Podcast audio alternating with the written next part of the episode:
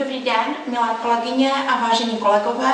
Dovolte mi, abych vás přivítala u dalšího mého videa, které věnují novele zákona o učitnictví, která bude platit od 1. 1. 2016 a dovolila jsem si to nazvat jako velkou novelu zákona o učitnictví, protože s novelou budou aktualizovány vyhlášky, které máme, a to jak pro podnikatele, neboli pětistovka z roku 2002, 504 pro neziskovky z roku 2002, 410 z roku 2009 pro veřejný sektor, neboli pro obce a příspěvkové organizace a stejně tak vyhlášky pro banky, 501 z roku 2002, vyhláška pro zdravotní pojišťovny.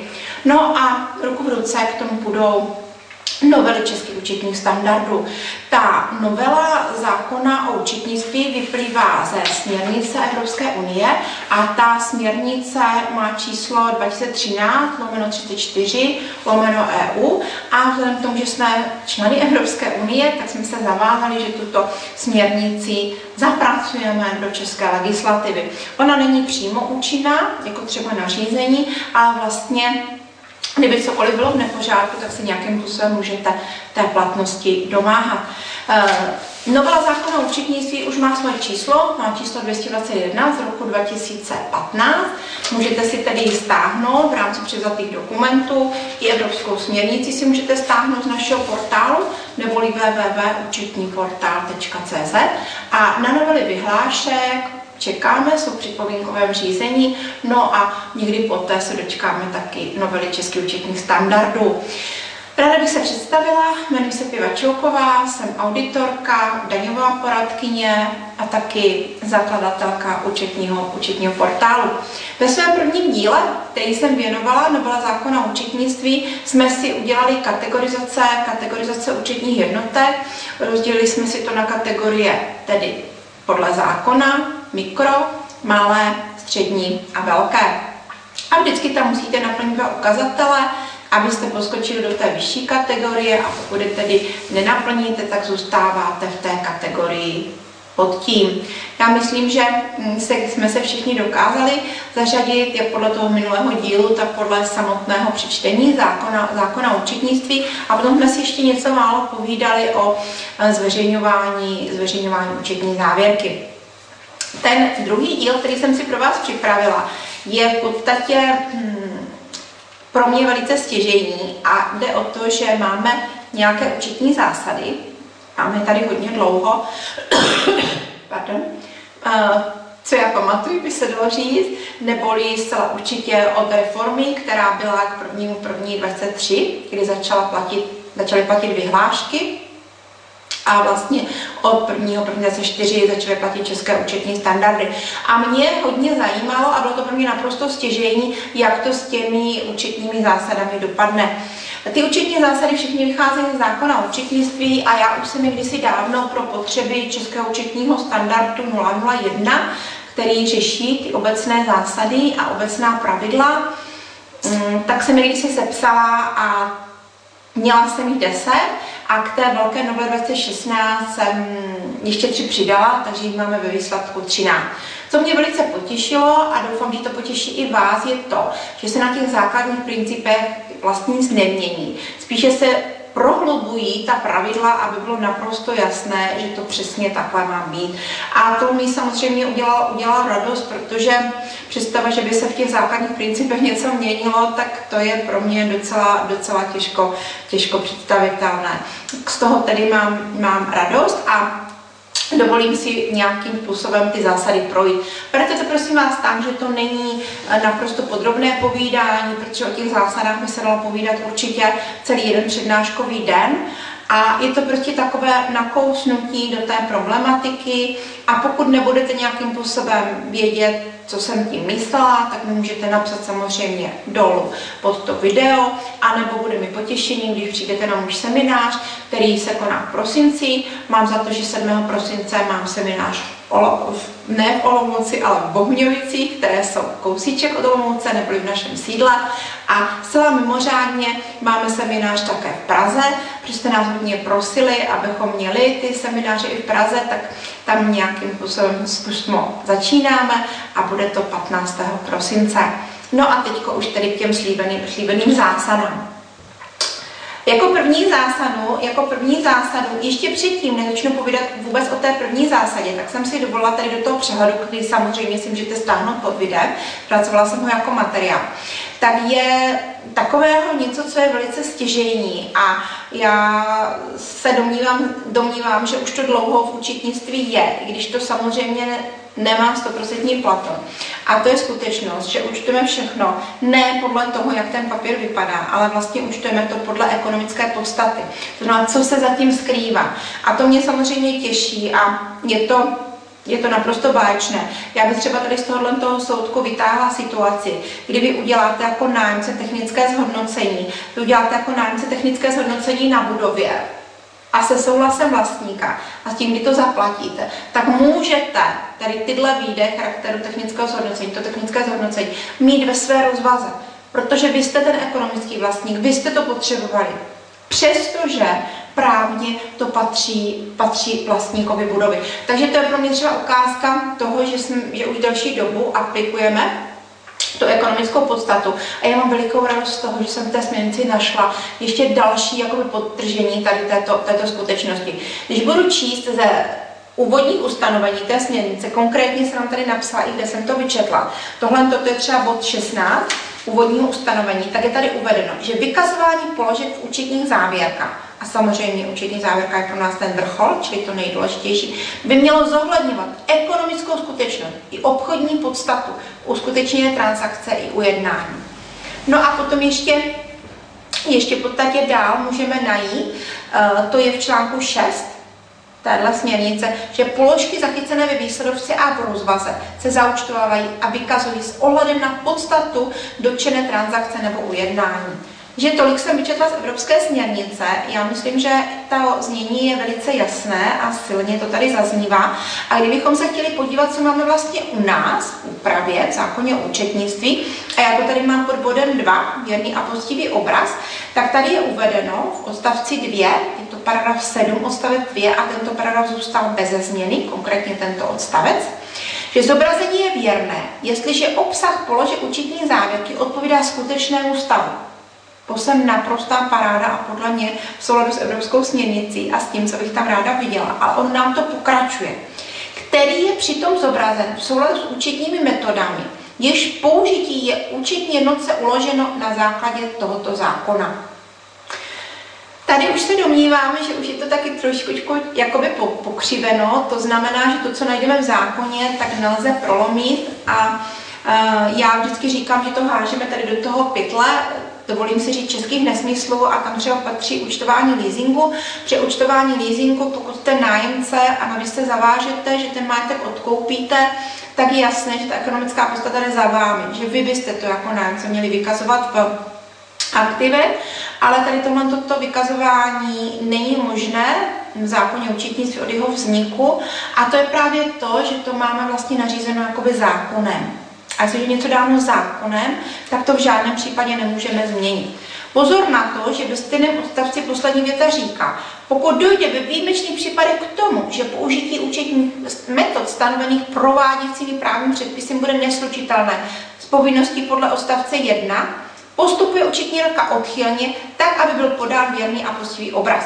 Či to se může zdát, že v případě, kdy je to významné a odchýlíte se, byť to zákon nařizuje, vlastně o, od toho, že to zaučtujete jinak, že by to bylo možné, ale prosím nás pozor, tady ta poslední věta se týká jenom účetních metod, které stanovují prováděcí předpisy, a to znamená vyhláška, případně české účetní standardy.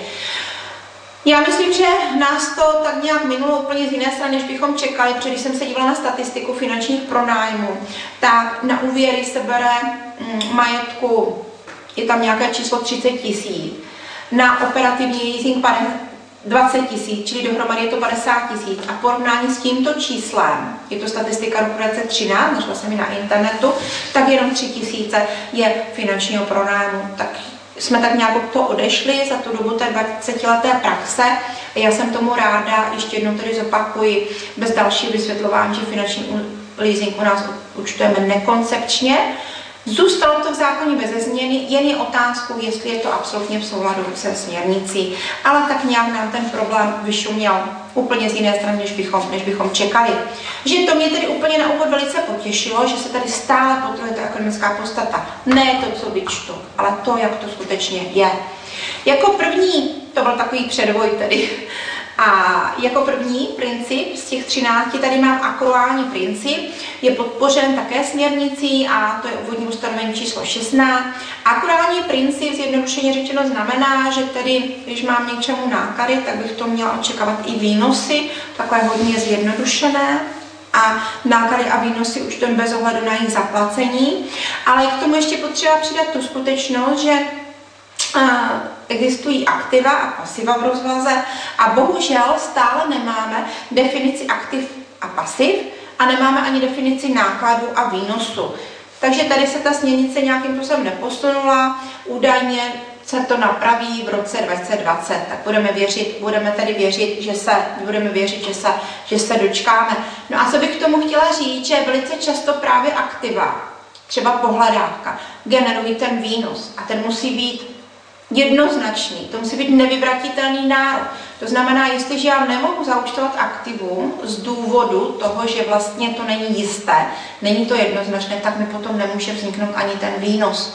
A to jsem si tady vypůjčila z mezinárodních standardů, z koncepčního rámce, že právě ten výnos musí být zasloužen a musí být jistý. A to je tedy o tom, že když já nemám tu moji pohledávku jistou, tak vlastně tím pádem tam nemůžu zachytit do té účetní závěrky ani ten výnos. Tady Toto si myslím, že je tedy, tedy hodně, hodně důležité a já bych tady třeba jenom uvedla ukázku, že jestliže budu mít třeba hm, nějaké náklady vynaložené, já nevím, třeba použiju, hm, že náklady na pěstování brambor, které budu mít kryté z dotace z 50%, náklady na ty, náklady na ty brambory budou třeba 1 milion a já budu vědět, že podle smlouvy, kterou jsem sepsala, je vysoce pravděpodobné, že tedy je vysoce pravděpodobné, že tedy tam bude ta úhrada toho půl milionu, tak bohužel pro aktiva mi ta vysoká pravděpodobnost nestačí. Já musím účtovat, když je to prostě jisté. A za předpokladu, že klesnu s tou jistotou níže a už je to jenom vysoce pravděpodobné, tak se dostávám do přílohy. A to je tedy ta situace, že když nemám nevyvratitelný nárok na ty výnosy, a já jdu k tomu závěru, že ten nárok opravdu nemám, tak ten výnos naučtovat nemůžu. Čili ta problematika toho akruálního principu je trošičku jakoby širší. Samozřejmě v tom jednoduchém pojetí to je, že když mám 504 prodané zboží, tak mám 604 výnos. Ale samo o sobě je potřeba to promísit tím, co je to aktivum a co je to, co je to pasivum. Jako další uh, další pravidlo, další zásadu číslo dvě, mm, je tedy věrný a poctivý obraz. A to v podstatě jsem tady už odcitovala, mm, částečně to navazuje na to, co je uvedeno ve směrnici, tedy že v podstatě věrné zobrazení je, že to v souladu s určitými metodami. A e, myslím si, že to by tak nějak i mohlo stačit. Je zde také uvedeno, a to už jsem taky vlastně odcitovala, že pokud tedy mm, by ty metody, ale pozor, učené prováděcími předpisy, mi diktovaly něco, ale abych usoudila, že věrný obraz je někde jinde a že mi ho popírá, tak mohu se odklonit od té metody, mm, která je dána těmi prováděcími předpisy a stačí, když to popíšu do přílohy. Tomuto bych měla spousty příkladů, ale já myslím, že pro tady tenhle ten okamžik by nám to, by nám to mohlo stačit. Neboli to znamená, když to řeknu ještě jinými slovy, že mi předpisy něco říkají, třeba vyhláška, já bych naznala, že toto zobrazení pro mě není věrné, tak to mohu porušit a mohu to popsat do přílohy. Možná přece jenom jeden příklad. Představím si, že mám třeba pohledávku, která se správně postupuje tím způsobem, že ji účtuju při pozbytí 311 proti účtu 546 u podnikatelů a samozřejmě účtuji účtuji pohledávku z titulu téhle koupě 315 646. No a může se stát, že eh, ta čísla, když zaúčtu do rozvahy a do výsledovky, mi tak zacvičí s těmi čísly, které tam mám, že já si v rámci toho, abych ne, hmm, nezmátla uživatele té účetní, účetní závěrky, tak v podstatě si do přílohy napíšu, že ve, zcela výjimečně budu tady tohle postoupení pohledávky, které ve významné částce účtovat takzvaně rozvahově, neboli 311, 315. To berte jako ukázku, jak to může vypadat. Účetní metoda je 311, 546 v pořádku, 315, 646 taky v pořádku, ale může to mít někdy výjimky. Takže to je další, další zásada.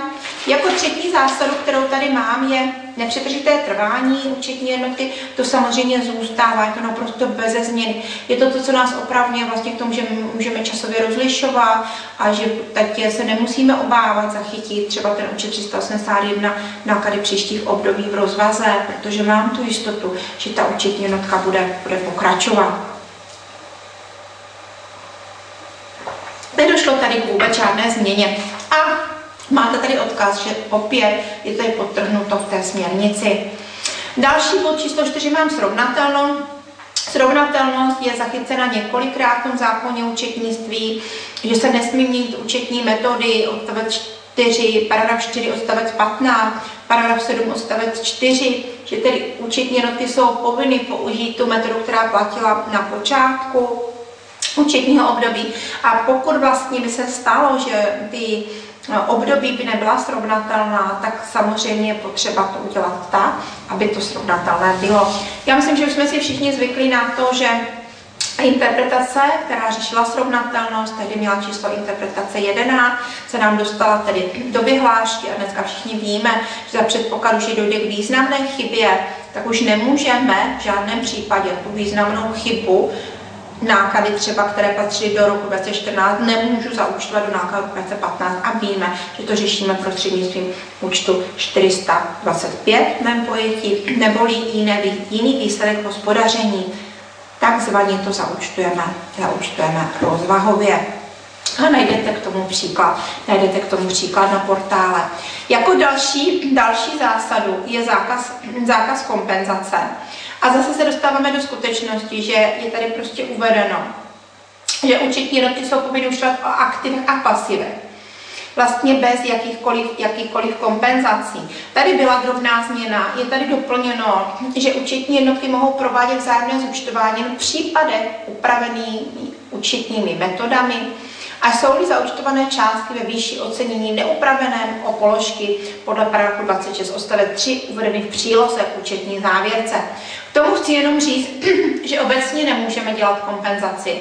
To znamená, musíme účtovat, jak jsem třeba udělala ten příklad té pohledávky. Měla bych účtovat 311 proti účtu 546, to je obvyklé účtování, a 315 646. Mě neměla bych v žádném případě si to zjednodušovat. To jsem vám ukazovala výjimku, když mi to výrazně naruší třeba tu vypovědací schopnost toho výkazu zisku, zisku a ztráty. A v paragrafu 58 vyhlášky u podnikatelů máte případy, kdy dochází ke kompenzaci a to jsou právě ty případy povolené tedy účetními metodami. Určitě všichni víme, že uh, dobropisy, nákladů, výnosu, různé slevy v tom stejném období účtujeme na ten stejný účet. Takže když budu mít třeba 311, 602, výnos nějaké služby a dojde k dobropisu, třeba se dohodneme na snížení té ceny, tak samozřejmě dojde ke snížení toho, toho stejného účtu, toho účtu v mém případě 602. Je to proto, aby nedocházelo k navyšování nákladů a výnosů. Já myslím, že je to, že je to naprosto v pořádku a že tu, ty kompenzace nějakým způsobem umíme, umíme užívat zůstává opět, opět beze změny. Jako šestou metodu tady mám správnost, úplnost, průkaznost, srozumitelnost. Je to paragraf 8, odstavce 1 až 6. Tady nedošlo vlastně k žádné změně, což mě samozřejmě také těší. Já bych tady jenom podtrhla, že si myslím, že to správné, úplné, průkazné, srozumitelné, že to si všichni umíme nějakým způsobem připravit, před, představit. Nebyly to taková ta situace tip top, že to opravdu máte, tak by to mělo být. Ale možná bych se zastavila u toho, že vlastně paragraf 8 odstavec 13 říká, že účetnictví je úplné, pokud tedy bylo zveřejněno podle paragrafu 21a. A já bych jenom připomněla ten minulý díl, kdy jsme si povídali o zveřejňování účetní závěrky a upozornila bych na to, že pro auditované účetní noty jsem dostala povinnost zveřejnit tak, jak bylo schváleno auditorem. Eh, není tajemstvím, že některé účetní jednotky sice zveřejní, a je to taková ta metoda, aby se rok a koza zůstala celá. To znamená, oni tam zveřejní tu závěrku. A když se chcete na cokoliv podívat, tak je tady důvěrné, důvěrné, důvěrné, důvěrné. To znamená, takto nemohl auditor ověřit tu účetní závěrku. A mělo by tomu být tedy učiněno konec. Jo, nemělo by to takhle být v pořádku, neměla by to, neměli by to takhle posvěcovat tedy ti auditoři a jak už jsem se zmínila, tahle, tahle firma, s kterou jsem se setkala já, to není zrovna malá auditorská společnost.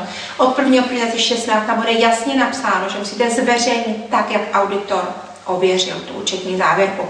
No a pak se nám tady ještě dostala ta doplňující informace, že tedy uh, u účetních jednotek, které nepodléhají auditu, ono to tak bylo vykládáno, ale je to tam potvrzeno černé na bílém, tak nejpozději do konce roku vždycky by tam ta účetní závěrka měla být, měla být zveřejněna.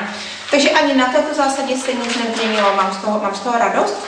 A pak tady mám čtyři zásady, které se věnují účetní závěrce. Tady jsem vám dvě zásady přidala, že teď už to není dvojice, ale je to taková čtveřice a ta je podle mě velice, velice důležitá. Jsou to informace, které patří do účetní závěrky a jsou to informace, které už nepatří do účetní závěrky.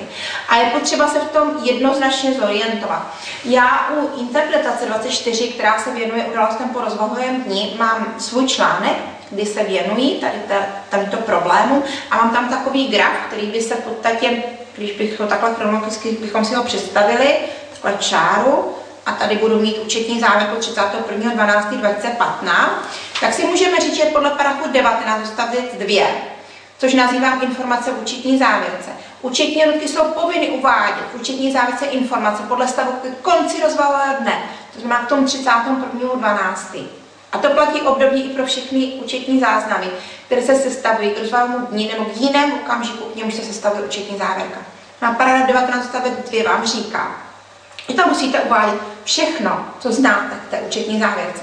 A to znáte, opravdu zase je potřeba profiltrovat tím, že třeba když jsme u těch aktiv, tak to musí být nevyvratitelný jistý nárok. No a to jsme si vždycky doplňovali zásadou, kterou jsem teď nazvala 10, a to je zásada opatrnosti, že účetní jednotky při oceňování ke konci rozvahového dne zahrnují jen zisky, které byly dosaženy a berou v úvahu všechna předvídatelná rizika a možné ztráty, které se týkají majetku a závazku a jsou jim známy do okamžiku sestavení účetní závěrky. A to je třeba 20. dubna. To znamená, že tady jsme podle paragrafu 19.2 a byli jsme i předtím. A tady jsme podle paragrafu 25 odstavec 3. A ty události mezi tím auditoři nazývají následné události. A je otázka, jak se k těmto dvěma termínům postavit. Je potřeba si to přečíst v zákoně účetnictví takhle spolu.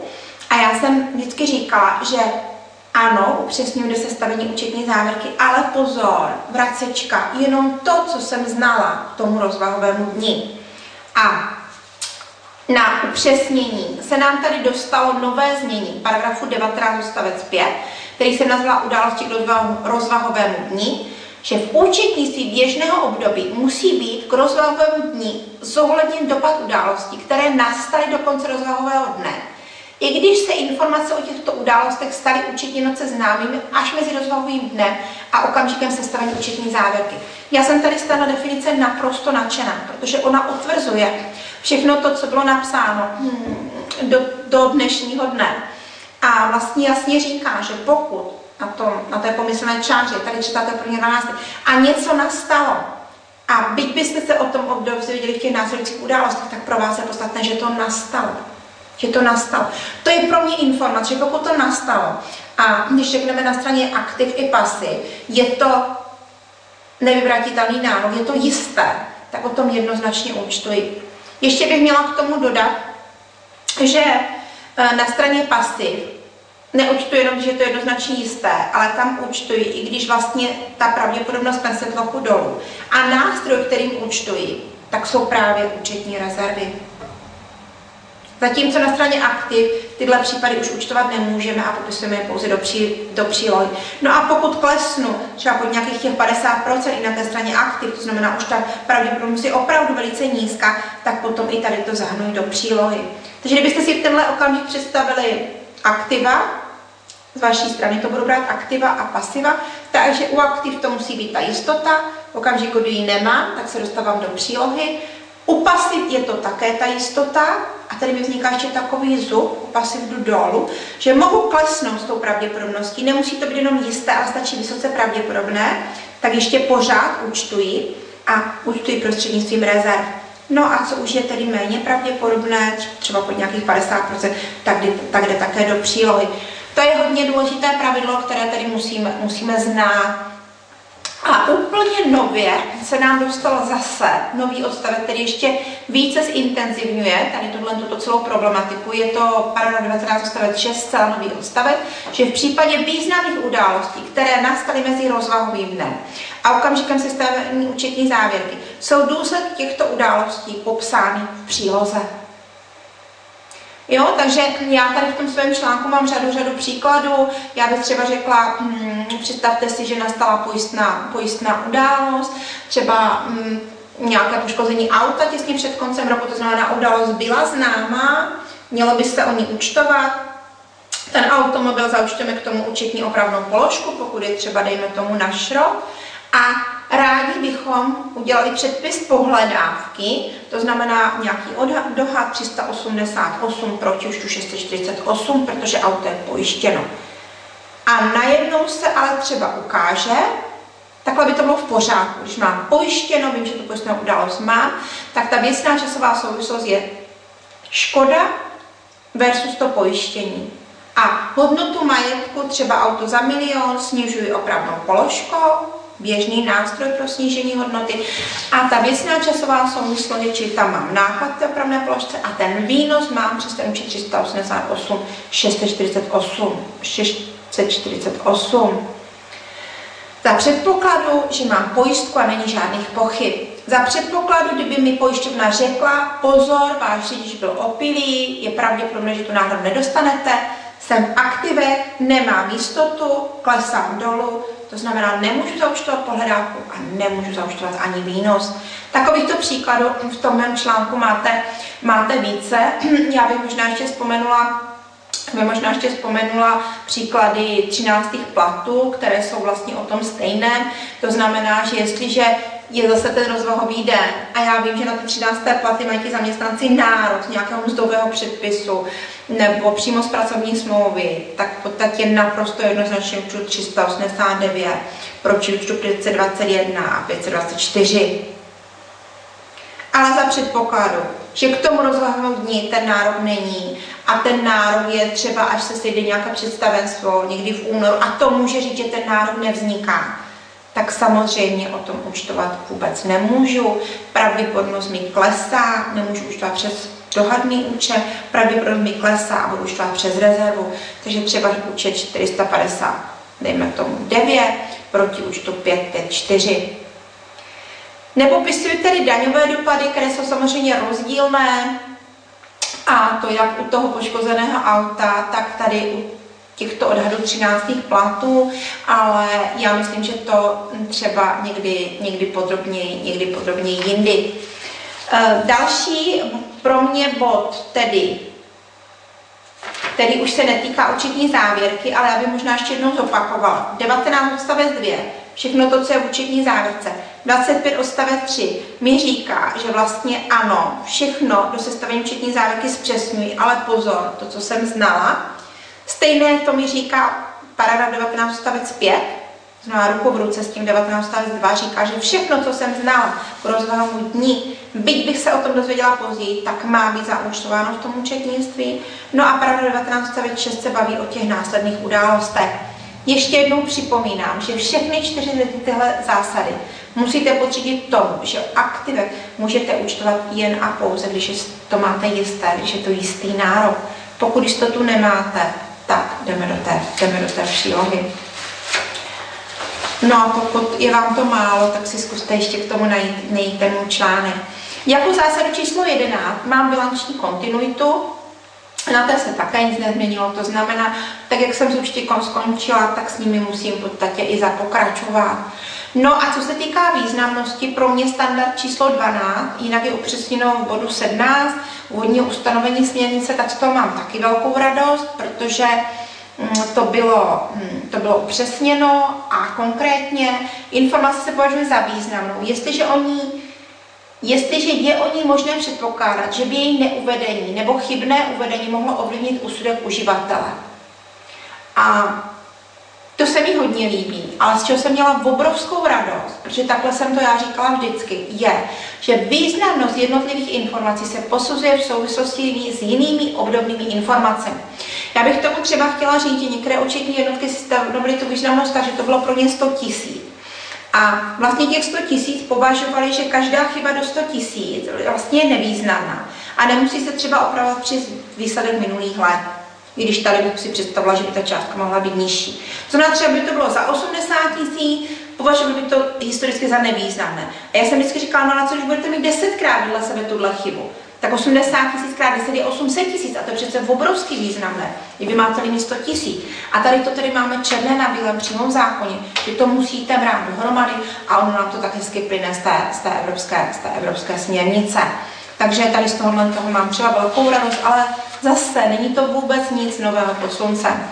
No a jako můj, moje zásada číslo 13 je člení majetku a závazku, kde uh, bych jenom upozornila, že přímo v zákoně máme tedy, že členíme majetek na dlouhodobý a krátkodobý. A co je zajímavé, tak přímo v zákoně, což kdy může i uniknout, je napsáno, že dlouhodobým majetkem se rozumí takový majetek a závazky, kdy doba použitelnosti, případně sjednaná doba splatnosti při vzniku účetního případu je delší jak rok.